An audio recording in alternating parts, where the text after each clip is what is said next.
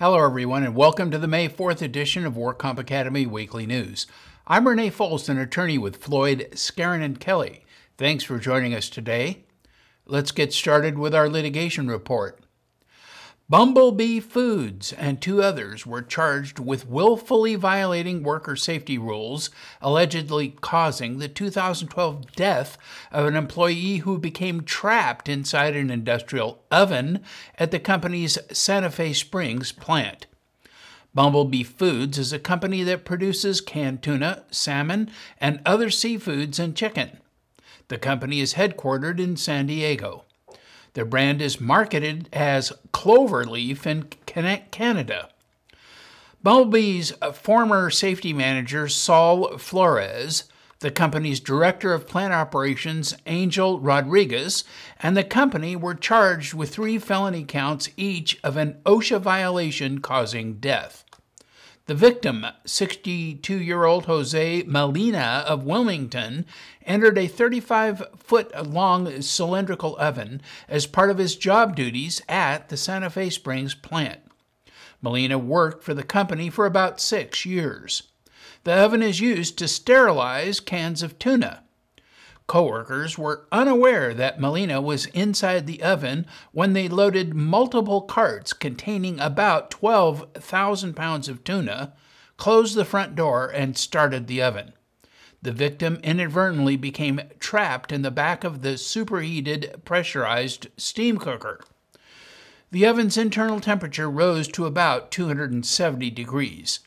Molina's severely burned remains were discovered by a coworker.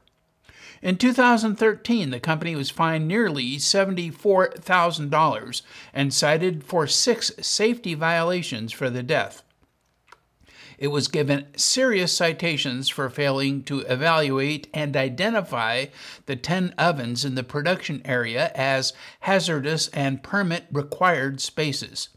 The company was also faulted for not implementing a program to address, address, safety precautions while working inside a large oven, which is required by law. If convicted, Flores and Rodriguez face a maximum sentence of three years in state prison and a $250,000 fine. Bumblebee Foods faces a maximum fine of $1 million. In a statement, Bumblebee said it disagreed with and disappoint and is disappointed by the charges filed by the Los Angeles District Attorney's Office. It is currently exploring all options with respect to those charges and will proceed in the manner that best serves the needs of the Molina family, its employees, and the company. Since the 2012 accident, the company says it made its safety program even more robust and is committed to ensuring the safest possible workplace for its employees. And now our fraud report. 26 year old Tiffany Shorter and 77 year old Jabe Satterfield owners of the Green Cactus Collective Medical Marijuana Dispensary in Palmdale, were arrested on multiple felony counts of insurance fraud. The owners failed to carry workers' compensation benefits for their employees and allegedly told a security officer to lie about his employment status after he sustained severe injuries from two separate robberies at the dispensary. Back in November 2013, 34 year old Arsenio Tavares, a security officer, was shot three times while suspects wearing bandanas and hoodies robbed the dispensary. After he spotted three males approaching with guns in their hands, he drew his handgun but was shot multiple times by one of the suspects. Despite being hit, Tavares returned fire and the suspects ran off on foot. The sheriff's department said at the time that the dispensary itself was illegal because such businesses are not permitted in unincorporated Los Angeles County. Shorter and Satterfield allegedly told their employee to lie to hospital personnel by saying he was a volunteer and not an employee, which made him ineligible for workers' comp benefits. The employee continued working until December 2013 when the dispensary was robbed again and he was beaten with a firearm and sustained further injuries. Shorter and Satterfield are facing up to four years in prison if convicted and were booked into the Los Angeles Sheriff's Department Palmdale Station. The Los Angeles County District Attorney's Office is prosecuting the case. The Green Cactus Collective was located on Sierra Highway in Palmdale. A new medical marijuana dispensary now occupies that location, but the DA's office said it is not known whether Shorter and Satterfield are associated with the new business. The man overseeing rehabilitation of the historic Hoberg's Resort in Lake County has pleaded guilty to a misdemeanor labor code violation for asbestos removal from the property. Authorities allege that Daniel E. Nelson repeatedly violated state workplace safety laws during demolition, potentially exposing employees to the hazardous material. Nelson said that he accepted blame because he was overseeing the project, but the person who actually committed the asbestos cleanup violations was the contractor hired to do the job. A civil lawsuit against the contractor is pending. Nelson's plea agreement includes three years of probation, 60 days in the county jail, 340 hours of community service, a $5,000 fine, and a payment of $20,000 to the Lakeside Health Clinic in Lake County. In exchange for the plea, charges alleging Nelson failed to secure workers' compensation insurance and failed to implement emission control measures were dismissed. Nelson had previously been convicted in Santa Clara County for one count of workers' compensation insurance fraud. The Lake County case against Nelson stems from restoration efforts at Hoberg's Resort located on 55 wooded acres high on Cobb Mountain. In its heyday, decades ago, the resort catered to families, movie stars, and spiritual seekers. It included a lodge, ballroom, dining hall, swimming pool, and more than 100 small cabins. Despite this setback, good progress is being made on the resort, including completion of 16 rooms, a wine bar, and welcome center. It is expected to reopen this summer with a fitness center, deli, and spa. And in medical news, traditionally claims administrators project the costs of a lifetime award using statistical actuarial tables that predict life expectancy based upon historical data. The settlement value of a workers' compensation claim also considers the expected lifetime cost of the claim. But now, researchers say it may be possible to slow and even reverse aging by keeping DNA more stably packed together in our cells. Perhaps evaluating the cost of settlement value of a claim is getting far more complicated than just using an actuarial table. In a breakthrough discovery, scientists reported that they have found the key to keeping cells young. An international team of scientists studied the gene responsible for an accelerated aging disease known as Werner syndrome or adult progeria, in which patients show signs of osteoporosis, gray hair, and heart disease in very early adulthood. These patients are deficient in a gene responsible for copying DNA, repairing any mistakes in that replication process and for keeping track of telomeres, the fragments of DNA at the ends of chromosomes that are like a genetic clock dictating the cell's lifespan. Researchers wanted to understand how the mutated gene triggered aging in cells. So they looked at some embryonic stem cells which can develop into all of the cells of the human body and removed this gene. They then watched as the cells aged prematurely and found that the reason they became older so quickly had to do with how their DNA was packaged. In order to function properly, DNA is tightly twisted and wound into chromosomes that resemble a rope in the nucleus of cells. Only when the cell is ready to divide does the DNA unwrap itself, and even then, only in small segments at a time. In patients with Werner syndrome, the chromosomes are slightly messier, more loosely stuffed into the nuclei, and that leads to instability that pushes the cell to age more quickly. And researchers discovered that the Werner gene regulates this chromosome stability. Before it can be considered as the fountain of youth, however, new and better techniques need to be developed that can more specifically and safely alter the Werner gene in people.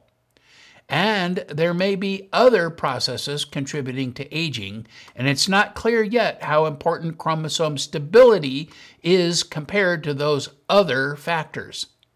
But if the findings hold up, they could be the first step toward finding a way to help cells and eventually people live longer. Closer to home, Stanford University seems to agree with this science. Stanford researchers say that this new approach paves the way toward preventing or treating diseases of aging. Many workers' compensation risk managers are using predictive analytics to guide claim management for better treatment outcomes. Now, a new study that shows a relationship between MRI findings and the development of chronic pain may be a new tool in the predictive analytics tool chest. Whiplash associated disorders from motor vehicle collisions affect more than 4 million Americans annually. While most people should expect to fully recover from whiplash industries within the first few months, about 25% have long term pain and disability that lasts many months or years. Using special MRI imaging, Northwestern medicine scientists have identified within the first one and two weeks of the injury which patients will go on to develop chronic pain. According to the scientists, this is the earliest these patients have ever been identified. The ability to identify these patients so early will enable faster and more specialized treatment. After one to two weeks of the injury, scientists found unusual muscular changes in the chronic pain group using a sophisticated MRI that measures the fat water ratio in the muscles. The imaging revealed large amounts of fat infiltrating the patient's neck muscles, indicating rapid atrophy. The presence of fat in the muscle does not appear to be related to a person's body size or shape. The authors believe this represents an injury that is more severe than what might be expected from a typical low speed car crash. The study was published in March in the journal Spine. The finding builds on previous research, which also found a large amount of fat in neck muscles of whiplash patients at one and three months post injury. Those patients went on to develop chronic pain and disability. Not everyone needs an MRI scan after a whiplash injury from a motor vehicle collision. However, these findings help physicians understand water fat MRI in tandem with other clinical signs and symptoms can be used to identify who is likely to develop chronic pain. The findings may indicate the importance of changing standard imaging protocols to identify these individuals early and start accelerated treatment. Routine imaging does not reveal this fat infiltration. And in regulatory news, the DWC has made revisions to the workers' compensation benefit regulations following its September 3, 2014 public hearing. Under the proposed rev- re- uh, revisions, each benefit notice must refer the employee by chapter number and internet URL to the appropriate chapter of the publication Workers' Compensation in California, a guidebook for injured workers, and advise the employee how to obtain a complete copy of the guidebook. Notification of benefits by electronic service is only available where the claims administrator offers that option and that the employee's written agreement is required. When the method of service of the benefit notice is electronic, Instead of regular mail, service must be through the use of a secure encrypted email system. The claims administrator will be required to maintain a log of service dates and receipt acknowledgments for each benefit notice sent electronically. If the claims administrator receives notice that an electronic benefit notice was not delivered to the email address provided by the employee or attorney, if represented, the claims administrator will be required to send the benefit notice to the employee and attorney by regular mail within one business day.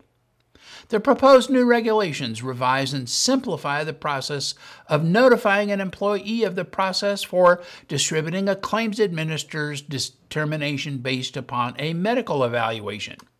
If an employee does not inform the claims administrator of his or her choice of a panel QME, the claims administrator may, but is not required to, choose the QME who will examine the employee and arrange the appointment. The effective date of these amended regulations will be January 1, 2016. The notice and text of the regulations can be found on the DWC proposed regulations page. The DWC has also posted draft interpreter fee schedule regulations to the online forum where members of the public may review and post comments. The draft regulations include a new fee structure. The fee structure is based upon a number of factors, including whether the interpreter is certified, the language to be interpreted, and the forum where the interpreting occurs. The base rate for a certified Spanish interpreter is derived from the federal court rate. Higher rates are paid for certified interpreters of other languages. Lower rates are paid to provisional and non certified interpreters. The independent bill review procedure will resolve any residual disputes about fees. The regulations require use of certified interpreters in all forums whenever possible, with restrictions on use of provisionally certified interpreters. This is to guarantee the injured worker is provided with a qualified interpreter. The regulations require interpreters to provide detailed billing information and set forth specific billing codes. The billing information and codes require the interpreter to identify the event billed, the time charged, the language and qualifications of the interpreter, in addition to other information specific to the particular situation. The regulations provide clarity on the selection of and arrangement for interpreters. The notice of hearing, deposition, medical legal exam, or other setting shall include a statement explaining the right to have a qualified interpreter present if the injured worker does not proficiently speak or understand the English language. Where a party is designated to serve a notice, it shall be the responsibility of that party to include this statement in the notice. It shall be the obligation of the party or individual needing interpreter services to communicate the need for an interpreter to the claims administrator as soon as the need becomes known. The fees for Spanish language certified interpreters for hearings and depositions are $210 for each half day of service and $388 for each full day of service. For a certified interpreter for hearings and depositions in all languages other than Spanish, the fees are $240 for each half day of service and $418 for each full day of service. However, the employer may negotiate for an agreed upon rate with an interpreter. All interpreters who provide interpretation services at medical legal exams shall include with the bill a signed statement from the examining physician verifying time spent providing interpreter services beyond two hours. All interpreters at medical treatment appointments shall include with the bill a signed statement from the treating physician verifying time spent providing interpreter services beyond one hour. Proof of certification may be requested by the claims administrator. The DWC forum can be found on their forum's webpage. Senate Bill 863 created an independent medical review process in which medical doctors replaced judges as the final arbiters uh, in resolving disputes over the necessity of medical services. IMR has recently completed its second full year of operation and the CWCI studied IMR decisions for nearly 261,000 medical services requested by nearly 77,000 injured workers. A treatment request becomes eligible for IMR if it is denied or modified by a utilization review physician. Only 5.9% which is 1 out of 17 requested medical services, are modified or denied as a result of UR. Thus, the vast majority of treatment requests are approved by UR, leaving only a small percentage in which the injured worker may choose to apply for independent medical review. And 91% of all IMR decisions upheld or agreed with the physician level UR opinion. Conversely, only 9% of medical service requests submitted for IMR after being modified or denied by a UR physician were approved by the independent medical reviewer. Requests for pharmaceuticals topped the list of services submitted for IMR, representing nearly 45% of total requests. Compound drugs accounted for 12% of all pharmaceutical IMR requests, and the reviewer upheld UR 98% of the time in those cases.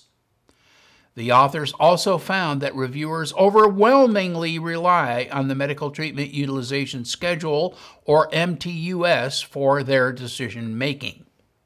The study reveals that a relatively small number of physicians are responsible for the vast majority of requested medical services that result in IMR disputes. The top 10% of all physicians named in the IMR decision letters accounted for 83% of all disputed treatment requests, and the top 10 individual physicians alone accounted for 15% of the disputed services submitted for IMR. Approximately 12% of the pharmaceutical requests that were sent through IMR in 2014 were identified as compound drugs. The IMR physicians upheld the modification or denial of these requests 98% of the time. 25.4% of IMR requests were filed by the employee. 5.2% by a provider, and 69.9% were filed by an attorney. The WCIRB testified at a California Department of Insurance public hearing regarding the WCIRB's July 1, 2015 pure premium rate filing, which was submitted to the CDI last April. WCIRB executives presented the actuarial basis for the average proposed July 1 advisory pure premium rate of $2.46. This reflects a 10.2% reduction from the average approved January 1, 2015 advisory pure premium rate of $2.74. Among the primary factors driving the proposed decrease are favorable medical loss development, lower than projected indemnity and medical claim severity, and better than expected accident year losses for 2014. While the current indications are favorable in terms of losses, the WCIRB will continue to monitor claim loss experience. WCIR officials support the 10.2% rate reduction, however. And in other news, a recent paper published by a senior strategist for workers' compensation risk control in Lockton's Kansas City operation describes what all risk and claims professionals see time and time again the common musculoskeletal injury where recovery stalls, no treatment works, and the injury becomes what Lockton calls a creeping catastrophe. And ACOEM says that 5% of injured workers account for 80% of the cost and lost time in workers' compensation systems. The majority of these workers end up on long term disability following injuries that would not be considered serious at their onset. And one third of Social Security disability recipients are receiving benefits because of musculoskeletal disabilities. Low back injuries are the most costly and the most researched musculoskeletal conditions. Lockton's database indicates that low back injuries represent 20% of all lost dollars. While looking at claims over $250,000, they represent 25% of lost dollars. Studies have shown that in the Medicare population, spinal imaging, especially the MRI, rose by a dramatic 300% in the last decade reported. During that period, more diagnoses have been based on detected so called abnormalities, with a corresponding 300% increase in aggressive and expensive treatment. As a consequence, costs have increased roughly tenfold. A similar expense in delivering invasive treatments solely from these imaging studies in workers' compensation is creating more large loss claims. These results, according to Lockton, are grossly disappointing because outcomes for workers have not improved. In fact, the availability of more precise imaging has meant that workers are disabled longer, not shorter, than historical baselines. Disability rates among working age Americans are higher than at any time in our country's history, and the problem is getting worse. According to Lockton, if images showing structural abnormalities have not improved results, it looks like patients and medical professionals are going down the wrong road. And for those reasons, Lockton says that many of these diagnoses are red herrings. In medicine, a red herring is a diagnosis made based on poor science or inaccurate criteria. False certainty is created, and the search for the actual problem ends. In chronic pain cases, imaging findings are often red herrings. The real source of pain and distress usually lies elsewhere, being generated by soft tissue or by the brain itself or a combination. Medical overdiagnosis occurs when a physician labels a condition more serious than it truly is attributing a usually benign condition to causes more serious than the scientific data and situation warrant. The medical literature suggests that in more than 90% of common situations, an alleged diagnosis based on MRI abnormalities represents medical overdiagnosis. An American College of Physicians and Treatment Pain Society panel found that many asymptomatic volunteers have changes in their spines that look exactly the same on an MRI as spines of people with pain. The panel recommended that many common low back diagnoses be completely abandoned. These included lumbar disc protrusion, lumbar disc herniation, lumbar spondylosis, and others. The panel advocated that these entities be replaced by the term nonspecific low back pain. This seems to be an acknowledgement that most anatomically based diagnoses for pain confer no medical benefit to the patient. As a solution, the authors of the Lockton paper suggest innovative new models in diagnostic technology that address potential chronic pain cases in other various stages of development. Some insurance carriers and TPAs are working toward or are starting to pilot these technologies earlier in the life of a claim. Lockton concluded by saying that intervening early in the claim will make a substantial impact on the 5% of workers' claims and their 80% of costs. And that is all of our news and events for this week. Please check our website daily for news updates, past editions of our news, and much, much more. And remember, you can subscribe to our weekly news podcasts and special reports using your iPhone, iPad, iPod, or Android device by searching for the WorkComp Academy with your podcast software. Again, I am Renee Foles, an attorney with Floyd, Skeren, and Kelly. Thanks for joining us today, and please drop by again next week for more news.